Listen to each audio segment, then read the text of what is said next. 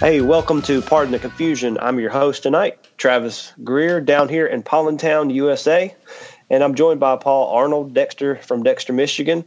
And uh, about a stone's throw away, a couple hours drive. Uh, Ernest Watts, he's over there in Rockingham, North Carolina. He's probably swimming in pollen like myself. But guys, we're going to start off talking about NCAA basketball. And uh, this week we had a, a, great national championship between uh, the uh, Baylor and uh, Gonzaga.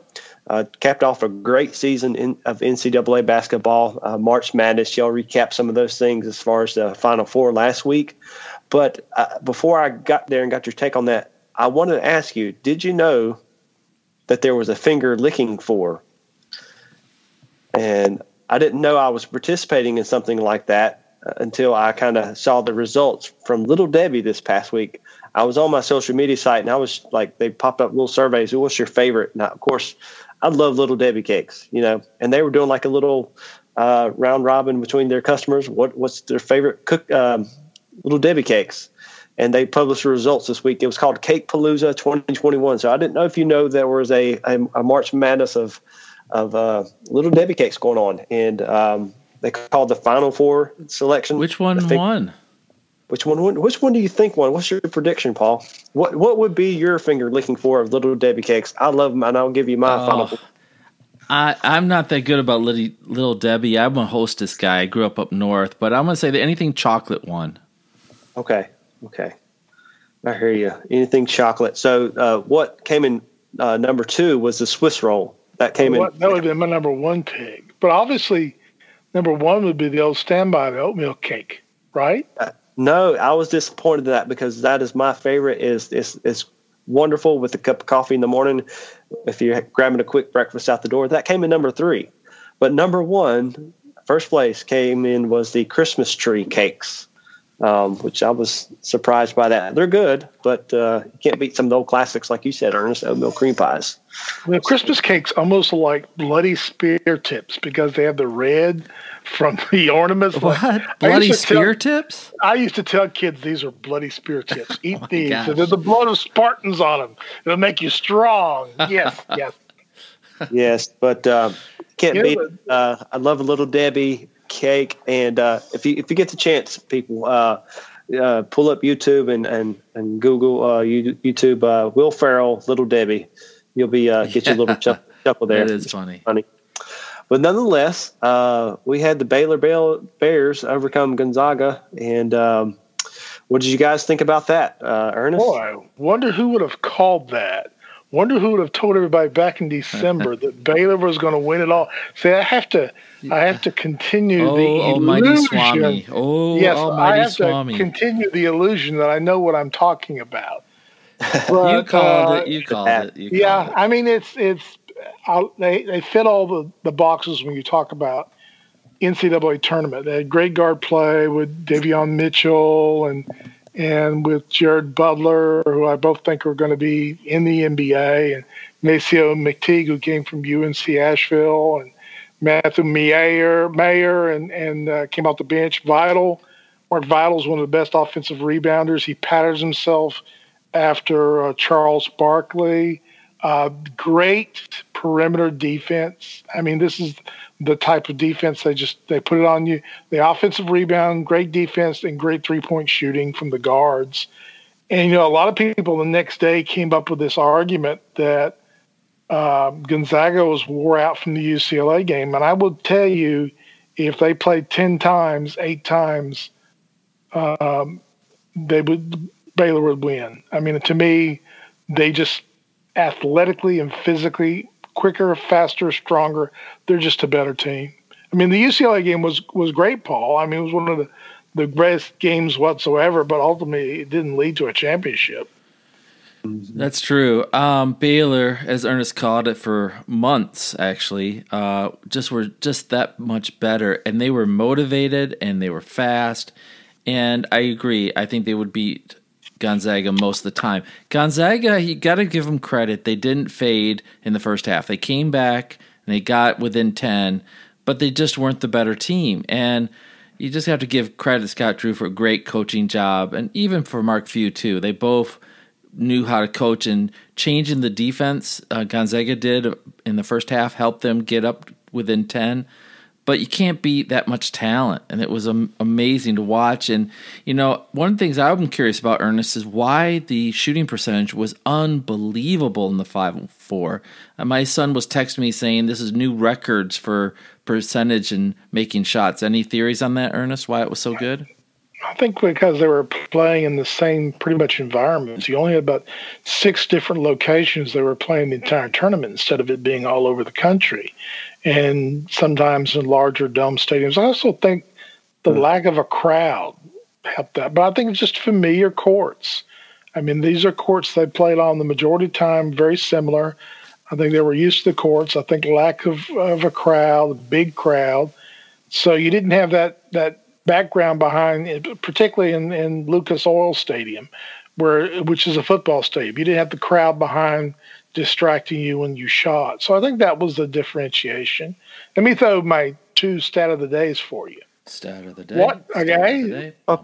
Okay, ready? Yep. Uh, what team has the most wins in the NCAA tournament since 2012? Hmm. Hmm. I want to say Michigan, but that's just I'm Homer. Gonzaga. Wow, really? Yeah, here's the second stat of the day. What is Mark Few's all time record against number one seeds in the NCAA tournament? Uh, 0 and 10 or something? 0 and 8. Two. 0 and 8. What do you, Ernest, do you know when the last time, what was the last time Gonzaga lost the national championship? Who'd they lose oh, to? It's Carolina. Carolina 2017? Yeah. Yeah, it was a two point game. It was a relatively close game. Yeah.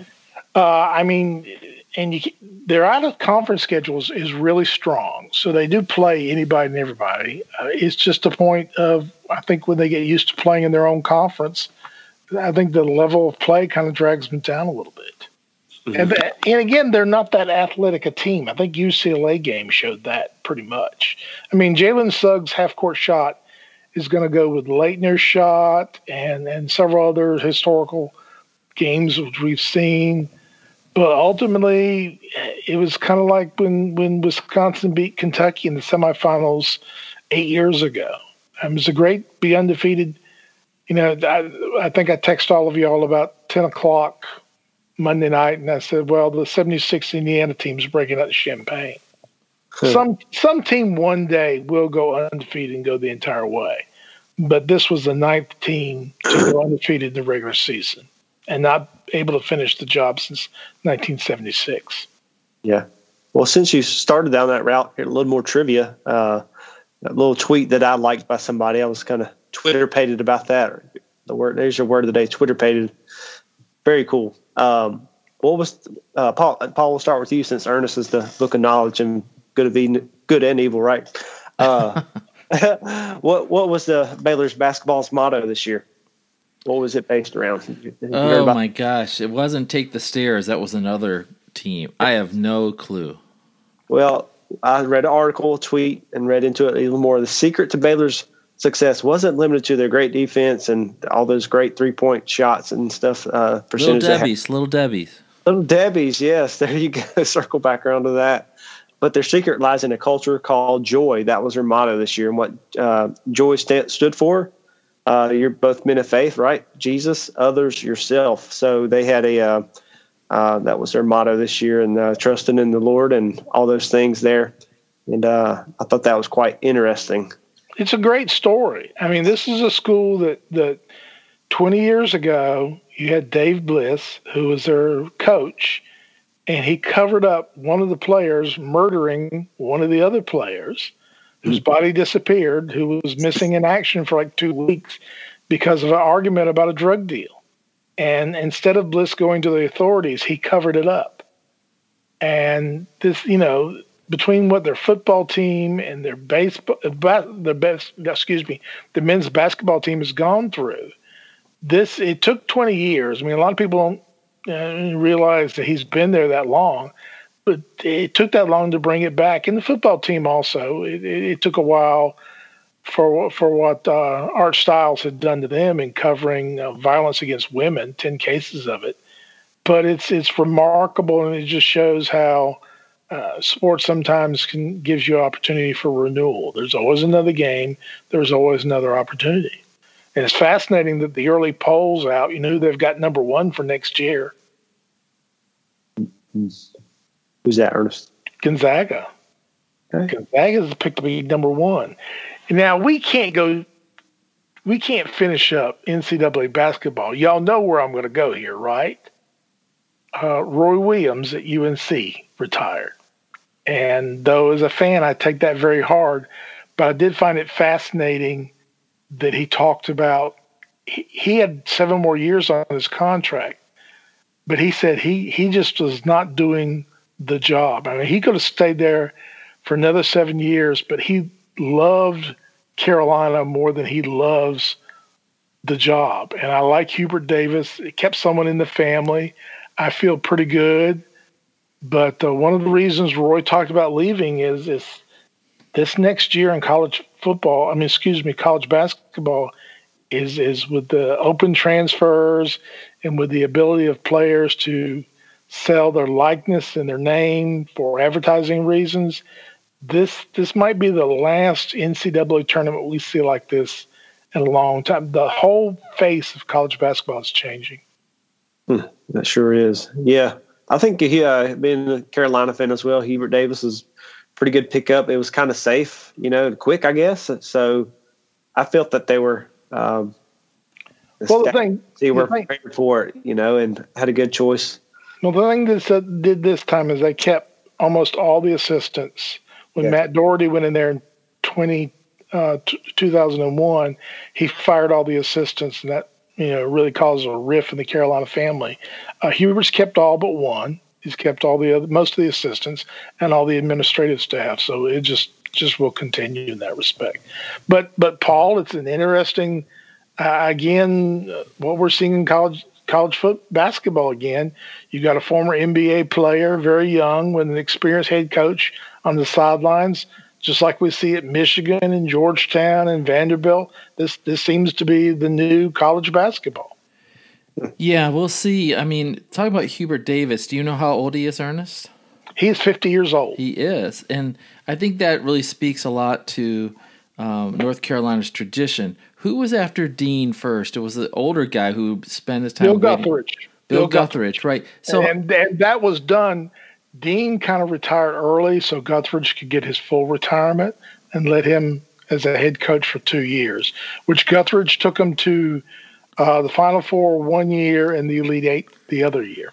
So it tells me UNC's program is so strong, unlike Indiana and some others, that they can keep on rolling whether they have a guy the hottest coach out there. You know they have a guy on the bench that can probably keep it rolling even if you know it's not the best guy. And also interesting about college basketball right now is about 10 years ago the miller brothers were the hottest things you know that sean and archie were the coaches you need to have so arizona hires one indiana hires the other and they're both done um, and so you college basketball, it's all recruiting every year. And I agree, Ernest, all these transfers are crazy.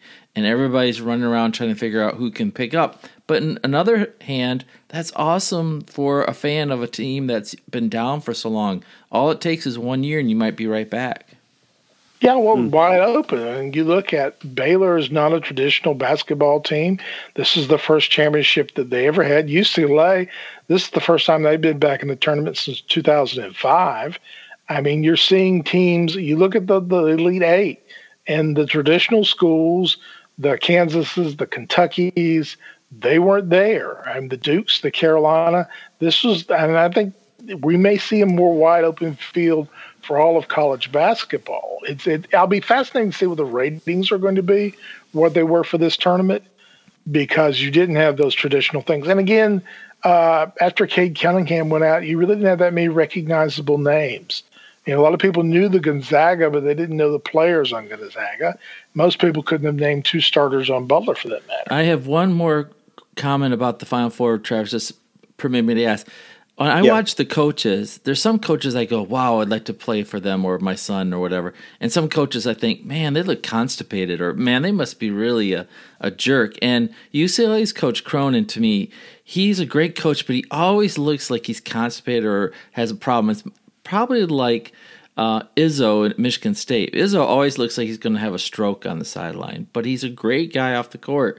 So, did you get that feel, guys, that Cronin just would you want to play for him?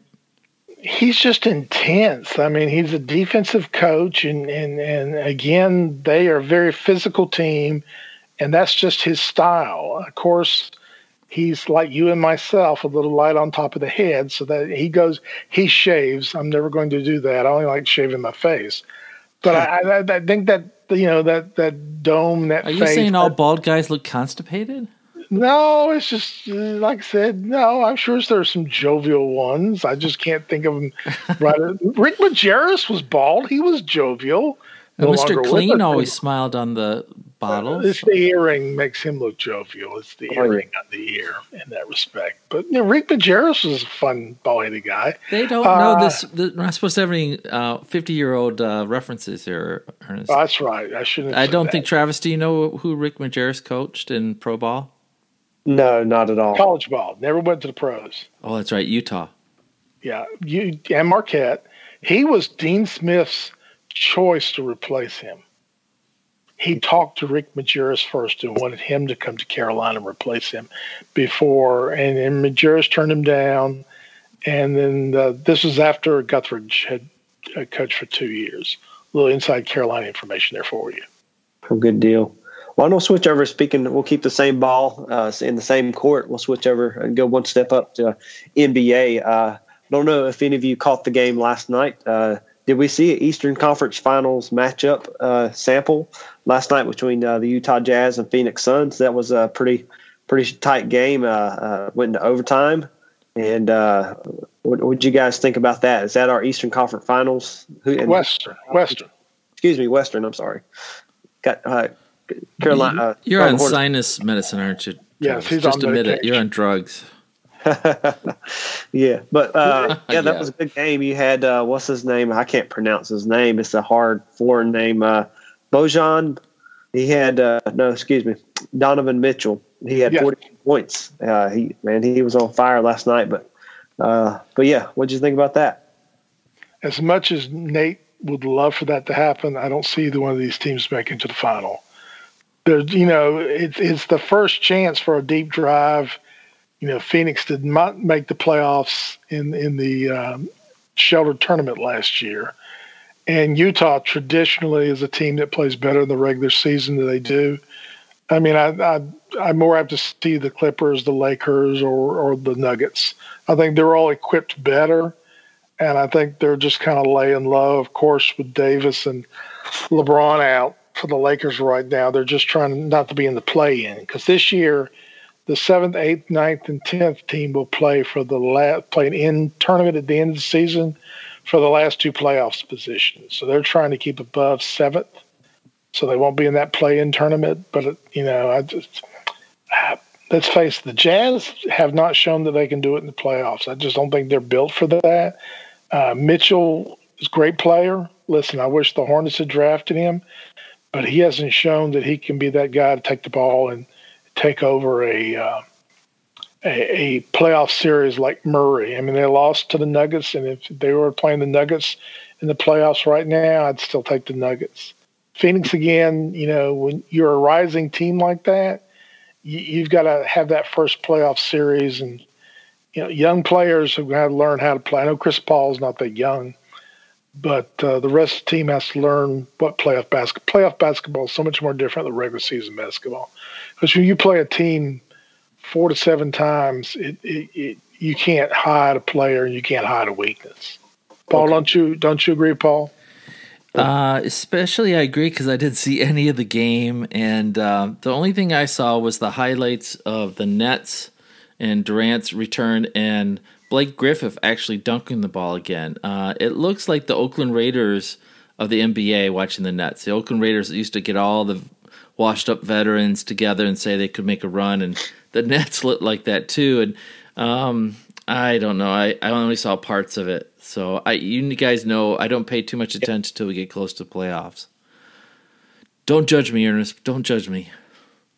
I'm no judgment. No judgment. I was, I was up at 5.30, 6 o'clock watching ESPN, blowing my nose this morning and getting some fluids in me from, uh, yeah, all this sinus stuff. But uh, but yeah, uh, Kevin Durant looked pretty good. He's come back there. So switching switching over Eastern, uh, Ernest, you said it. You know, the, our Charlotte Hornets sit at seat number four.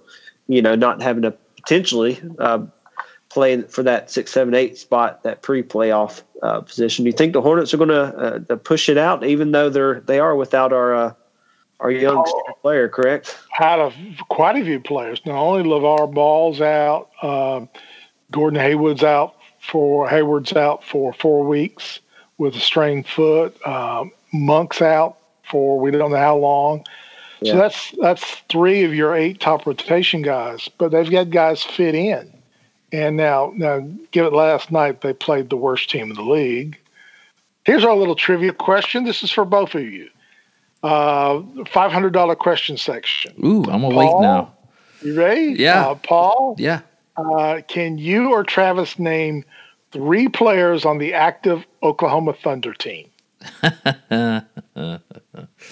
I think Kevin Durant used to be on the Thunder, but that's it used to be not that's anymore. A long time ago. I cannot name one on Oklahoma Thunder. That's because of the worst. And and you know their whole strategy, I kind of question. They're amassing draft picks, and that works in the NFL real well because in the NFL you have to have depth because you're going to have injuries and you're going to have starters out. But didn't it work for the Sixers though? Did, uh, didn't work. Did it work for the Sixers? How many championships are in Philadelphia right now? They haven't even been to the Eastern Conference Finals, so I don't think it's worked for the Sixers. Danny Ainge has pulled the same thing. I haven't seen the Celtics in the finals either. I just it here's the difference between the NFL and the NBA. NFL you want to mass picks because you want depth. The NBA is about scouting. You have to get that one player, that generational player, that Giannis, that LeBron, um, that Durant. I'm not going to say Kyrie. I'm never going to. I even go Harden. You got to get that generational player. You know, all those guys except for LeBron weren't picked in the first three picks. So you got to do your scouting uh, and get that that one great player. So you have all the picks in the world, but if you don't use those, and and they're not that they're not really trade collateral like in the NFL uh, you can you can draft and draft in second round draft picks. You can mine those for gold, but it's who you pick, not the number of picks in the NBA. Hmm. Boy, that sounded profound. That sounded like I knew what I was talking about. Yeah, quantity over quality. Yeah, yeah, yeah. yeah. But uh, but yeah. Uh, so you you're actually uh, Ernest. I heard you booked your tickets. You're actually uh, finally, uh, you know, a year later through COVID, you're going to go see a, a basketball game yeah, up? we're going to see one of uh, should be a good matchup because it'll be for the playoffs. A team that's really been a mystery this year, and that's that's been the Miami Heat. I hate their jersey. Hate uh, which ones? The Miami Vice ones, the ones that are blue on one side and red on the other? Yeah, yeah pink or red. Yes, I hate those. The, just, just about as bad as have you seen the tie dye uh, Nets jerseys? It's the old it's, it's throwbacks the when they were the New Jersey Nets when Drazen Petrovic was playing for them when they're in the Meadowlands. It really is. It's like a light blue, but it's tie dyed. It's probably the worst jersey you've ever, worst basketball jersey you've ever seen. But I digress. Uh, yes, me and my grandson are going to see him play the Heat, and it's it's fascinating because uh, this time last year, you know, Duncan Robinson, former Michigan State, Mich- excuse me, University of Michigan player, uh, really hasn't delivered. Tyler Herro, who was another player that they thought was going to be a star, has had a sophomore uh, jinx. The the real underrated star, the guy that people don't talk that much outside of uh, specialist, is Bam Adebayo, who came from Kentucky, who is uh, playing how you want a center to play now in this this NBA. He shoots threes, he runs down the court, he blocks shots, and he rebounds, and he passes so well. Yeah, I mean he's getting he's the second best center in the East behind Giannis right now. but so let's let's switch over to uh, NFL. How about that? Um, so I already spoke of him. I spoke of the Lord Jesus, right? Spoke of him earlier. Uh, made me think of a question, a good transition. You know, they said, could anything good come out of Bethlehem, right? Right. Can anything good come out of the New York Jets?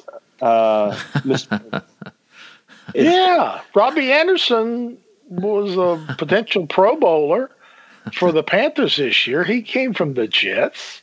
Well, what about Sam Darnold? Uh, anything good that's going to happen for the Carolina Panthers this year for us? Anything good? Good move, bad move, okay? I think it's a I good move. You want to go first, Paul? I'll go first because I don't live in, in Panther territory. From from my point of view, it's a really good move for the Panthers. Yep. I think he was in a really rough situation Jets. He couldn't win no matter what he did. I think he's a solid quarterback, and I think the way the Carolina Panthers are built, you don't have to have a great quarterback to win. They're they're skewing everything. I think really solid ball control, defense. I think this is a great move for the Panthers. I think they had, you know, they were questioning why didn't they get Stafford or why didn't they get another quarterback. I think this is a great pick because now Darnold really is motivated to prove that it was the team, not him. So all kudos to the Panthers on this. Huh. And I had a question, uh, Ernest. You'll give me your take on it, but um, the text this week helped me understand. I'm still a young buck, learning as well. He's still in his rookie contract. Correct, which is four years with the fifth year option. Uh, so what? So when when that trade happens, does it's like trading in a car? Uh, I don't know about that, but nonetheless, does, does that contract transfer with them? So, yeah, it's the same contract. Same and contract. they can't pick up the fifth year option, which I think they've agreed to do already.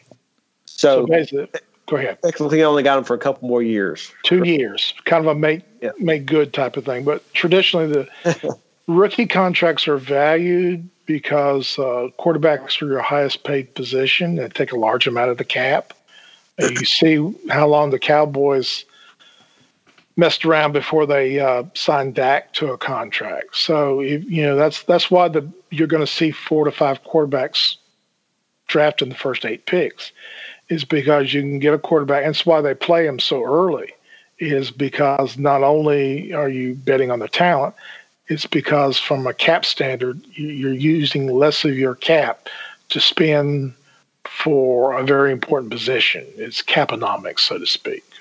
So that's, that's yeah. yeah, contract. Now, my pick on the draft pick. Uh, first of all, we don't know on the trade. Um, a third and a sixth and a fourth. Uh, the sixth this this year, the the other two next year. Uh, you know, name that really leaps to my mind is, is Steve Tannehill.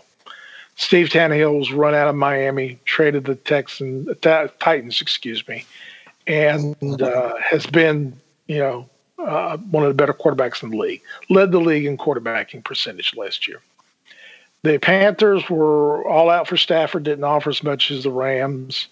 Then they were adjusting their cap because they were going after Watson for the Texans, and he's pretty much off the table for everybody these days. He's got other things to worry about.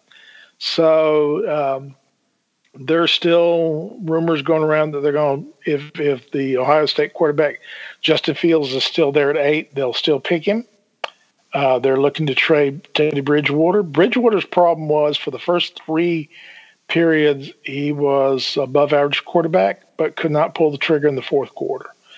Okay. Uh, his his stats in the red zone were, were horrible, and he had several times. I mean, they up until the 12th week, most of their games were one score games. So it was, he just could not finish. So they're ready to move on. And in the modern NFL, you, you just can't give them more than a year. If a guy can't produce, you cut him, you take it into the cap, and you move on. There's just no time. I mean, we look at Rosen uh, when he was drafted by the Cardinals, they gave him a year. It wasn't there. He's gone. Now he's a backup at San Francisco. So this is the current NFL. If you don't produce, you're gone. Because the cap was reduced, it uh, really puts emphasis on spending your money wisely. David Tepper, who's the owner of the Panthers, is somebody who made his money in hedge funding. So he tries to read the trends. Uh, you got uh, Joe Brady, who was one of the better offensive coordinators in the league. You got uh, McCaffrey comes back. You have a Pro Bowl quarterback. I mean, a Pro Bowl running back. You got Anderson. You got Moore, wide receiver. You got uh, Arnold at tight end now. Not David, but uh, Dan from the Cardinals. And uh-huh. so they think offensively have better tools. Sometimes a new environment. But if it doesn't work out, two years, you you get someone else. That's the nature of the NFL. That's awesome. Hey, Paul, do you want to pick on Ernest a little bit? I know it's Ryan Tannehill, but that's okay, Ernest. We like you. What did I? Oh, what did I say? So I, Steve, I said Steve. I said, is that his uh, ugly brother Sorry, or something? Fine. By the yes. way, Ryan Tannehill makes 118 million dollars with the Titans over four years. He was guaranteed 62 million at signing. So for Darnold to finish up his rookie contract really strong, there's a lot of money waiting for him because if he can prove he can do it, so we'll It'd see. Be He'd be a good trade in or a good buy. You know, his, his valuation go up. But that, at, let me ask Paul something while we're, we're talking about quarterbacks and everything. Uh, there's been rumors going around about Fields going to the the Lions have the seventh pick before the the Panthers. Have you heard anything about Fields being drafted? I see, I see either a wide receiver or Fields going to the Lions. What are you hearing? Before the big trade of Stafford, there was even talk about Fields, but once Goff came into town, I haven't heard anything about that. I think they make this noise right right before the draft to get people to trade with you. If they can trade their seven to somebody who has something lower, like a couple picks lower, they I think they will in a heartbeat. Um, lines are just going get as many one two year players and see what they do and sort it out at the end. So I don't think they'll go after Fields. Don't we think San Francisco's going after Fields or they're going after the Alabama? Mac Jones. Yeah, yeah that's a mistake. Mac Jones. Yeah, yeah I, I, agree. You, are they waiting for a phone call from New England from Foxborough? Is that maybe a team that needs a young quarterback, perhaps. Maybe. I mean, but the old uh, New England Lion uh, pipeline yeah. got crashed, and they fired you know who. So, but is it is it correct? That, speaking of draft picks and all the stuff, uh, um, combine's not happening this year. It would already have happened, but is that correct? Yeah, yeah, no combine, but they are going to do a physical location for the draft. Yeah, but I've been seeing the pro day workouts with some uh, the, athletes. Yeah, yeah, the combine's a waste. It, it's it's more or less it's an opportunity for NFL team staff to get there and have a good meal and drink and enjoy themselves. Sounds I mean, a forty yard dash, forty yard dash is the most overrated statistic in the world. If that really meant something, then uh, uh, it's PA right? You'd have track players in the NFL. Okay, just a, Renaldo Nehemiah. There's a name for the past. Over showed that, years, yeah, man. over fifty years. I mean, you just don't need track guys. Don't work. And again, you can't tell how a quarterback can read a defense throwing to targets. It was a waste of time, and even the the pro days are because they're using their old receivers. You you just don't know till you get them on the field. Mm-hmm. Yeah. well, uh, Paul, I want to hear your voice uh, here shortly. Not that I'm tired of hearing Ernest's, but let's switch up to the MLB. I saw something the other day, uh, and it's not true anymore, so I'll read that stat. But you know, uh, Atlanta was supposed to, is you know chosen to be the the team to beat this year, and they kind of started out slow, but um, so kind of you said earlier, what are we what are we missing uh, from your show earlier with Gene Gum and and uh, you know, what, what were your all takes on that so far with uh, opening week of MLB? Uh, you're talking about Boys of Summer podcast. Uh, Gene Gums. Plug away. Plug away. Plug, plug away. away. He's the owner operator of SportsCountry.net, which is the internet radio station that this proud podcast is played as well on. And last night we recorded another podcast and we talked about the All Star Game controversy. Talked about um, players that start fast and then fade away quickly. Um, there's some players out there having a great. Joe Charboneau. Yeah, Joe Charboneau was one of them. Uh, there's a player at Detroit named Baddoo. And unfortunately, I said Baddoo is a bad dude. I, I know. I'm sorry. I said it again. Anyways, um, the whole idea of baseball, the one takeaway I really liked yesterday is they changed the rule in uh, um, extra innings that they you start an extra inning with a man on second to shorten how long it takes. And Gene Gumbs, who used to keep score uh, officially for the Red Sox, said that he initially was against it, but now that he's seen it in play, he really likes it because it means that every at bat matters right away in the 10th inning or 11th inning, whatever. Um, cool. So it makes a lot more exciting. So if Gene comes can change his mind about uh, a new rule, who knows? So we're all excited about the All Star game in Denver because we think, hey, home run city, a lot of balls going out, and uh, a lot of people will be singing Rocky Mountain High. Paul, have you heard Theo Epstein's latest rule adjustment? He uh, that you can't pick your nose after the sixth inning or grab no, yourself. Moving the pitching rubber back a foot. Oh, oh, oh, oh, yikes! Not adjusting the height up or down, but moving it back. Yeah, yeah. I mean, one, one of the fact is, since in the last four years, the average pitch has gone up three miles an hour in just the last few years. Ernest, what would that do for phys- physics? What, what do you think that would do a foot back, foot higher? You would think that it would make them again. It would give a batter another second or two reaction time. I mean, it's, it's there were more strikeouts than hits last year.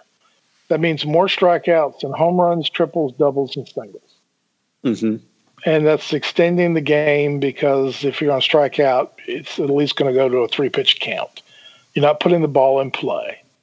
Uh, something has to be done. Uh, I mean, I'm a traditionalist in that respect. I would think that if you tighten the strike zone or call the strike zone, which is in the rule book, that uh, that might put more balls in play. Pitchers have to throw to a lower location. Uh, I don't know about widening the bases. That's one thing. I'm, you know, I like the shift, but keeping two guys on, put a line at second base where two guys have to be on one side of that line and two guys have to be on the other side defensively.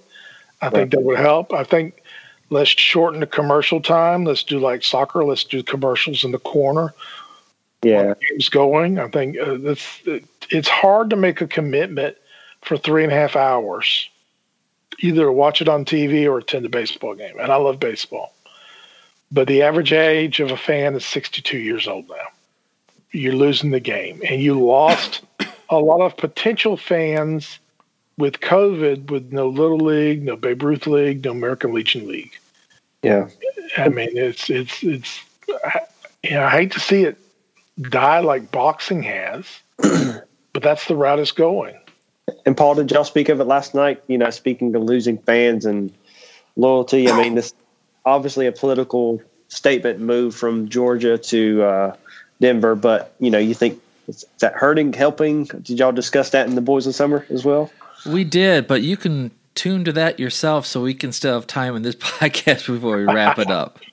Yeah, and uh, Ernest, you, I heard you guys covered some new rules this year, and uh, that, that I enjoyed listening to that podcast last week as well. But uh, I tell you, what's hard. You know, I hear the new rule. You guys, you know, talking about moving that, you know, pitching mound rubber a foot back.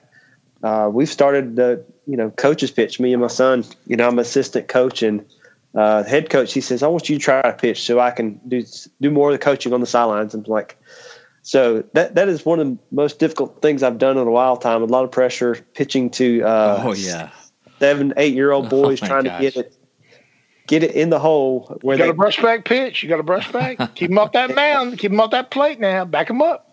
So uh, man, and I felt terrible. I've already uh, dinged a couple of kids and made one kid cry, and I said, uh, uh, you know, just doing your job. Just doing your job. You're such a bruiser, Travis. Man. And uh, we were in the game. We've had two games so far. We're one and one. We're the Braves, and uh, we are the Lockwood Folly Braves, right? But uh, the other coach hit his player. I said, "See, I ain't the only one that uh, has a hard time getting it in there." So I've been doing some YouTube videos and you know, coaching techniques, pitching techniques, just try to to do my part as a coach to to aid aid our players along. But you know, tough. my advice: go play baseball in a secret location. Don't let the parents watch. I've heard that. Yes. Too many coaches up in the stands. so far we're good. Last year, of course, last year was COVID. The year before that, that I was base coaching, and I pretty much had to turn around and tell the parents. I was telling them, trying to tell the kid one thing, everybody else is saying another thing to the to the child, the teammate. And I turned around after the play was settled down. I said, "I've got this. This, let me take care of it." and I said it in a nice way. So, yeah. And when I was coaching, I'd said it in a not so nice way. But we've been talking about baseball. Uh, I follow uh, on social media as well. Uh, a uniform, gosh, it slips my mind right now. Uh, but it's pretty much a uh, organization that keeps track of all the, the logos and uniforms and all that stuff up to date. Uniwatch.com. Watch, yeah. Uniwatch, because um, Nike has come out with their first city form uniforms for Major League Baseball. Um, for the Boston Marathon, the Red Sox will be wearing a purple yeah. and yellow jersey. That's where I was going. It's horrible. Well, yeah. Nike Nike does this like the Hornets have seven different uniforms. They've done this for the NBA for years. And, uh, and then they have an earned jersey. If you made the playoffs, you get an eighth jersey. And, and you know what it's for. It's sell jerseys, sell replicas. It's always for. It is. And, and the Red Sox have the same jersey they've had since 1901. And the idea of this, you know, and they come out with these baseball, these Father's Day, the blue jerseys, and Mother's Day, the red jerseys, and yeah. everyone wears 42 on Jackie Robinson. Quit it. You're selling jerseys, okay? You're not honoring anybody. You know, the pink bats look nice, but you're just selling pink bats. It's, yeah. It's, it's, Paul, what do you think? Um, you're sounding more like Oscar the Grouch every day, Ernest. I'm sorry. I'm yeah, sorry. wow. I better get out of this trash can. Maybe that's it. that's an old reference too. I don't know if kids are even watching Sesame Street anymore. Um, no, I I get Ernest. We both feel like you know sometimes the marketing department's taken over every sport, including college sports. And there's times where you think, okay, is there any limit to how far they're going to go on this stuff? Um, so yeah, I am not a fan of these city jerseys. Um, I agree with Ernest. I think bah humbug. Just make it look good. Sell your jersey. Let's play ball. Yeah, and uh, to me, when I first saw it, it, it, I thought of the Myrtle Beach Pelicans. That's our local local team. I don't know what division it is. And Ernest, I know you'll chime in and say what division they're. Or it's it's called the um, it's called the high. Excuse me, the low single A. All the traditional names are gone. There's no Northwoods League. There's no Eastern League. There's no South Atlantic League. There's no Carolina League. Major League Baseball took over minor league baseball and ruined it. That's a podcast for another day. Sorry, podcast for another day. But yeah. go ahead. But yeah, um, uh, but yeah, I'm going to try to get down to maybe one of those games with Landon and uh, maybe Ernest. You and I can uh, meet up in in uh, up at the Fayetteville Woodpeckers and uh, see us a game together this year. So, uh, but yeah, it. guys, we're wrapping up. Uh, Paul, we we hear Ernest is going to uh, got his tickets bought to some game. When's your next plans to get to a to a ball field or a court? Uh, at this point, I'm I don't have any tickets, but yeah. the University of Michigan baseball team has had a really great run last several years. Last year, they made it to the finals against Vanderbilt, or last not last year, two years ago against Vanderbilt and lost. And so once in a while on a Friday afternoon, they have a game, and if it's a nice day, I skip out of work early. Wait a second, when are we show, playing this uh, podcast? Shh, don't tell anybody. um, maybe tomorrow, if I can get out a little early, I'll go over to the ball field, and it's a great old timey ballpark, been updated, and watch a game, and I'll be socially distanced and all that stuff. But it's just an awesome environment, uh, old brick type place. So that's my hope. Nice, very nice. That's awesome. Yeah, and um, yeah, this weekend, I, I uh, you know, this is my closing comments, and I'll pass it off to you guys. This weekend, uh, I'm going off to hang out with uh, the other Greer dads, my my my dad and my grandpa, and uh, me and my son. We're going to go do some uh, pond fishing, and hopefully catch some nice bass that are bedding. It's that time of year that the bass kind of settle down, and uh, the big old lunkers is what they call them, and make their beds for uh, spawning and all that stuff, and uh, hopefully have us just a good old Greer time and uh, all those things. And uh, you're so, going to yeah, deny these poor fish their spawning season, man. Well, you push you you, you put them back, but oh, there's so much catch. They're big old mamas. They're fat, and it's just so much fun catching a largemouth bass. I know farther up north they have more so uh, smallmouth bass. We got them both, man. You got them both, but there's nothing like catching a bass, and it's been too long since I've caught a largemouth bass. And uh, so yeah, so that's that's my few closing comments, and uh, Paul will pass it off over to you. Yeah, I'm gonna yield my time to Ernest because um, my little baseball talk was enough, and just a little promotion here. If you like listening to this podcast, please let us know. And I really appreciate Travis giving us a southern flair of hosting, uh, and Ernest too, because some of the greatest years of my life were spent down south, meeting my wife, living in Georgia and in North Carolina. Um, love the South, love the food, love the people. Okay, Ernest, there you go. Okay, time for the curmudgeon speak. Mark Emmert, why you still have a job? You are a mistake. You're living NCAA off president, folks. The NCAA president who's living off his reputation that he fired Bobby Knight 25 years ago. For the women's championship game and the tournament to have one bench, one weight bench in their weight room, to be given cold sandwiches to eat while the men's team have all the accessories is a joke. That $10 million you get paid is more than the entire budget for the Baylor's women's team and the UConn women's basketball team. The entire group administration. You are a joke. The total administration of the, of the NCAA, the 10 men that operate the NCAA, make a total of $52 million in salary a year.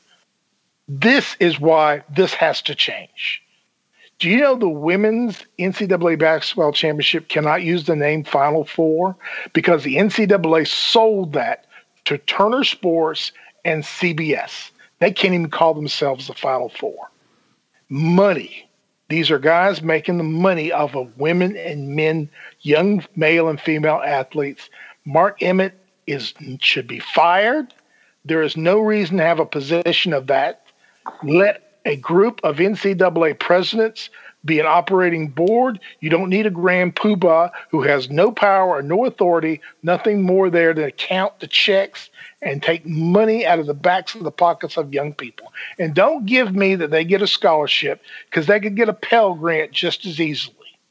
So don't give me that garbage again. They're getting paid with a scholarship. Yeah, they could get a Pell Grant just as easily. Okay.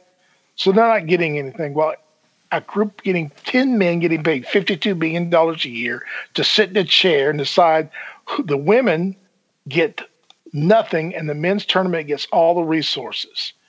Hmm. There's something called Title IX, passed in 1972, which makes that illegal. And the Supreme Court is hearing some cases right now that it's changing. It yeah. is going to yeah, change. It, it's going it's going to change. Yeah, Ernest, embrace it. Embrace it. So so if you agree with Ernest, uh, give us a shout out, give us a like, uh, share this podcast, and uh, if you want to hear something different, something new for us to chat about, or give us your two cents on these things, uh, I'm not going to give my email out. I'm going to give uh, Paul Arnold's email out. Thank you for listening to the Pardon Confusion. And uh, like I said, you can give Paul Arnold an email chat. That's at go, go Blue Arnold at gmail.com. Go Blue Arnold at gmail.com. So thank you for listening tonight. Yeah, if you're a Nigerian prince and you need to cash a check, contact Paul at Go Arnold. Not really. Don't do that. Don't do that. Don't do that. Sorry.